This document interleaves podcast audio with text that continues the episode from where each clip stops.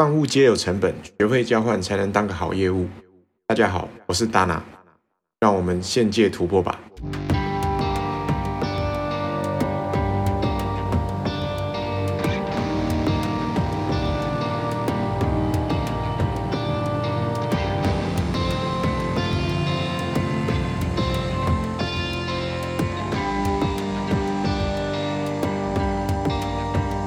前几天我听到一个很有趣的事，我想要来跟大家分享一下。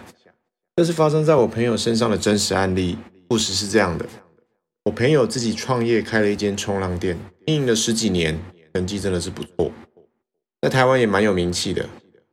如果有去海边冲浪的人都知道，这种冲浪店除了提供冲浪板的租赁，也会提供一些其他的服务，比如你租阳伞啦，然后冲水啦、冲脚啦。这些都是收费的。那有一天呢，我的朋友就接到一组团客打电话来，要预约冲浪板作业的教学服务。那经过电话沟通之后呢，我的朋友了解到这一团大概是四十个人左右，四十个人的大团体哦。但是他们只要租六张冲浪板，所以我的朋友就跟他们说，因为你们的冲浪板数量没有超过团体标准，所以我们没办法给你团体价的优惠，而且我们会酌收。十三个人以上的游客的帐篷清洁费还有冲洗费，但这个客人就很没办法接受啦。他认为说不合理，而且没办法理解说为什么不冲浪的人还要收费。最后这团客人选择了其他的店家来消费。我的朋友心里很受伤啊，因为这一团其实已经配合了好几年了。他本来想说他们应该很有默契才对啊，因为这么一点点的清洁费而终止有关系。我听完这个故事，并没有很意外啦，因为我认为大多数的台湾人都是被宠坏了。台湾的服务业很有名，台湾的服务水准之高，其实是有目共睹。但不知道为什么，哎，不知道是市场竞争太激烈，还是传统道德观念的关系呢？我们的消费者好像都不太愿意支付跟服务品质相当的费用。使用者付费，这不是再基本不过的道理吗？那在台湾好像就像大家都当作没听到一样，我觉得真的是很夸张啦。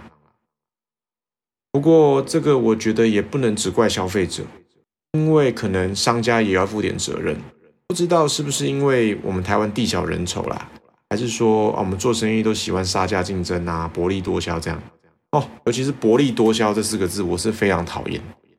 有一些商家还会用薄利多销来当成啊，好像一个很引以为傲的一个策略这样子。事实上，这种重量不重质的观念，真是毁了台湾服务业的元凶。很多时候我们在网上都会看到啊，新闻上都会看到啊，什么奥 k 对啊什么的，都是跟这个原因有关系。那说到这边，其实就是要给大家一个观念而已，就是说万物皆有成本，而这个世界没有东西是免费的。这个世界没有东西是免费的。这个世界没有东西是免费的。因为这个很重要，所以我要讲三次。如果不懂这个观念的话，不但常常在生活中我们做出一些很白痴的事情，你也没办法当一个好业务的。OK，那就像刚才提到的，很多人都有意无意的忽略万物皆有成本这件事情。在一般日常生活上，可能只会造成自己做一些蠢事啊，或看起来很蠢之类的。但是对一个业务来讲，不但会觉得很蠢，而且会影响到自己的绩效和收入。如果一个业务它没有万物皆有成本这个观念的话，它很容易在谈判上失去很多。那最明显的部分就是溢价。议价几乎是每个业务必修的课题。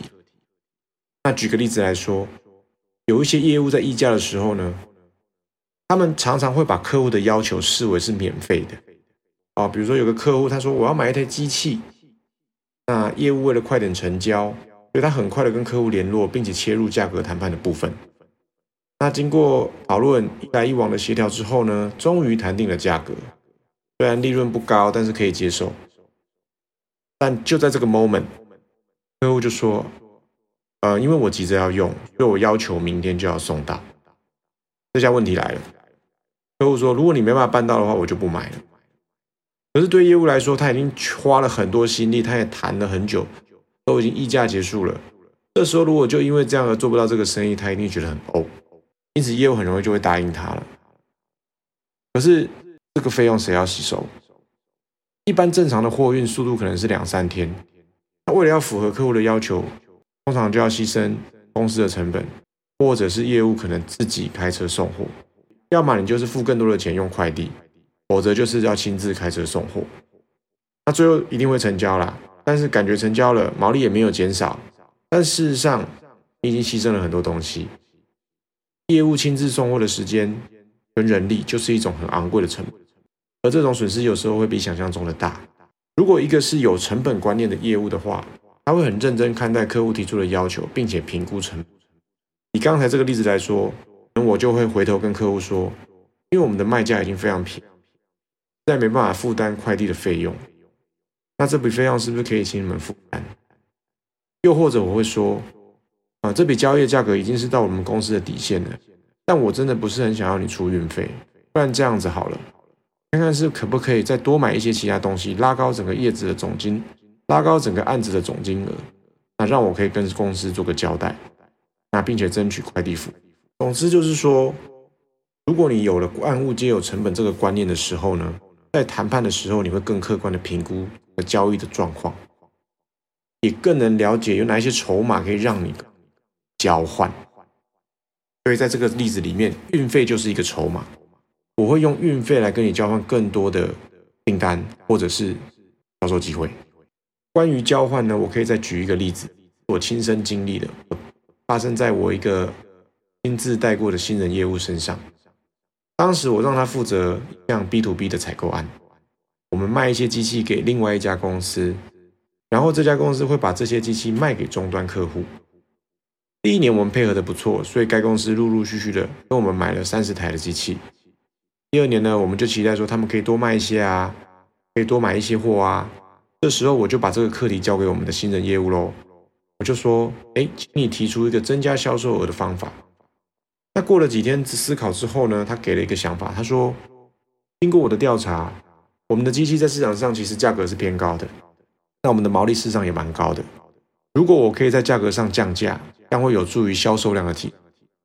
所以我觉得我们可以降价给这间公司，那么今年的销售量就会增加了，的业绩也会增加。”各位听到这里有没有觉得怪怪的？没错，这个逻辑看起来很正确，但其实有很多问题在里面。首先，降价会增加销售量这件事情，并不是绝对可以确定的，除非你有非常仔细的调查。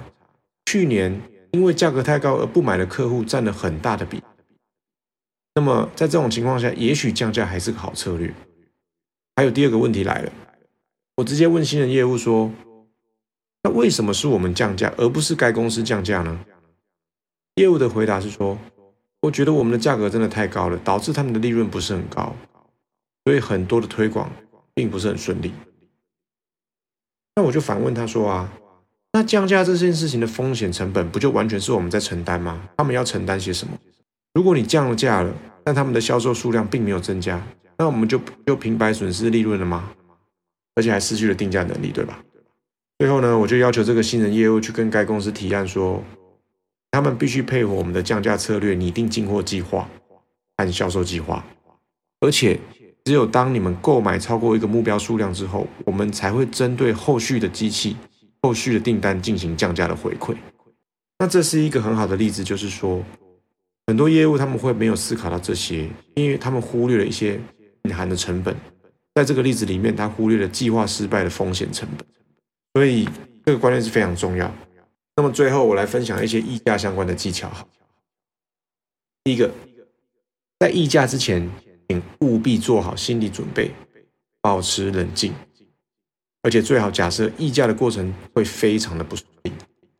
这个我放在第一点，因为我觉得非常重要，而且这是一个我血淋淋的案例跟大家分享。当我还是个菜鸟业务的时候呢，有一次我接到一个案子。这个案子的重要性对当时我来说非常的重要，我很积极的想要成交，所以就是积极的跟客户接洽，过程都很顺利哦，而且也进入了议价的阶段。当时跟我议价的呢是一位很年轻的女性采购，目前我们这里称她为小姐姐。这个美丽的小姐姐又漂亮又有气质，都还要温柔，所以我就卸下了心防，也很主动的，我犯了第一个错误，很主动的把我自己能够给的优惠都提出来了。我希望在他心里留下好印象。那这个小姐姐呢，理所当然的执行她采购的职责啦，她就开始跟我杀价，我议价。我很客气的跟她说：“真的很抱歉，真的已经给你们最优惠的价格了，可以去调查看看，这个价格已经是所有的客户里面最低了。接着就说，真的吗？可是还是有点贵耶，再便宜一点啦。说我真的没办法啦，因为真的到我的底线了。就这样子来来回回一阵子之后，突然有另外一个采购插话进来了。好，这里我们称她为老阿姨。这个老阿姨呢，她就用那个接近咆哮的语气说：“喂，你们现在是怎样？欺负我们家新人没经验是不是？你们这样让我很难做哎。”哇！当下我有点吓到，但我非常生气。我气的点是说，我真的已经给你们最优惠的条件呐，你们为什么不相信我嘞？为什么你还要怀疑我？为什么要对我那么凶？我真的是很菜。我当下虽然没有口出恶言啊，没有搞什么三字经啊或什么什么之类的，但我的不耐烦跟怒气，该都表达在我的语气上了。那这下糟了，这个老阿姨就逮到机会了，她说。哎，你们公司怎么交业务的啊？我要跟你们公司投诉。就这样，最后我被投诉了，公司把我调离现职，并且用比我原本议出来的价格更低的价格去成交这个案子，当做是补偿。事后我才知道，其实这是一种采购对付业务常用的黑白脸议价。我到现在都很感谢这个老阿姨啦，因为她让我学到了一课。所以在这里拜托各位。价之前务必做好你的心态调整，要保持冷静。很多业务都会利用激将法，会让你情绪失控，来让你做出错误决定。情绪是很容易让人做出不理性行为的。好，第二个部分就是在议价之前要做好事前的调查。你可能要针对市场的行情、甚至价格或历史价格。历史价格就是你可能在其他客户或这个客户买过的价格什么，尽量去收集。收集这些资讯很有用，因为资讯不对等往往是议价输赢的关键。资讯充足的一方呢，通常都可以议到比较好的价格。那说到这个资讯不对等，有些客户议价的时候真的是乱喊一个价格，然后去看你的反应，判断你是不是有做功课，再决定要怎么对付你。比如说呢，有个产品市价可能大概十五万，那你可能报价十四万，客户这时候可能就会说啊，我们之前买某某品牌的只要十二万呢。而且对方也是知名品牌啊，不会输给你们呐。这时候很多新人业务第一个反应就是吓到，然后赶快回去跟主管抱怨，我们的定价太贵了啦。客户说，除非降价到十二万以下，否则他不会买。那业务又很怕掉单嘛，就很积极的帮客户争取价钱。那有时候主管的反应就会让人觉得不近人情，你是不是不想帮我成交啊？怎样？为什么不肯批这个特价啊之类的？其实啊，这样子是不太正确的。我是说那个业务不太看起来很正确，但其实不合格。首先，你并不知道客户是不是真的买过十二万的价钱。再来就是，即使他真的有买，你要看当时成交的状况吧。也许有其他因素导致价格特别低啊，比如说当初他买的数量比较大，比如说他的附加条件比较丰富啊，例如啊，有的机器可能会加买维修合约啊。那如果真的是这样的话，我们是不是不应该马上？降价，而应该是跟客户讲说，那是不是也可以给我们一样的条件呢？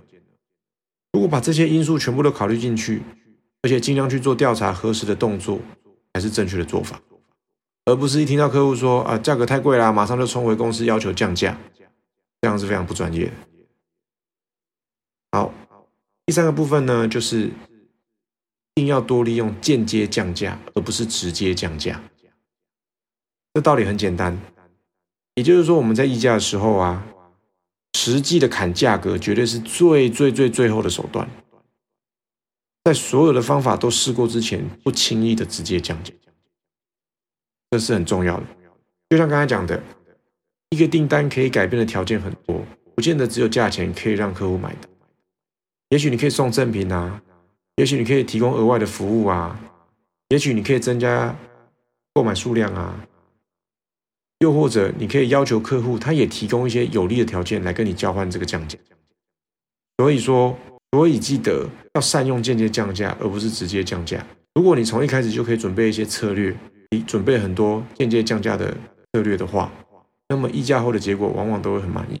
好啦，以上就是今天的内容，感谢大家的收听。如果你们喜欢这个频道，希望你们可以五星留言、订阅、分享。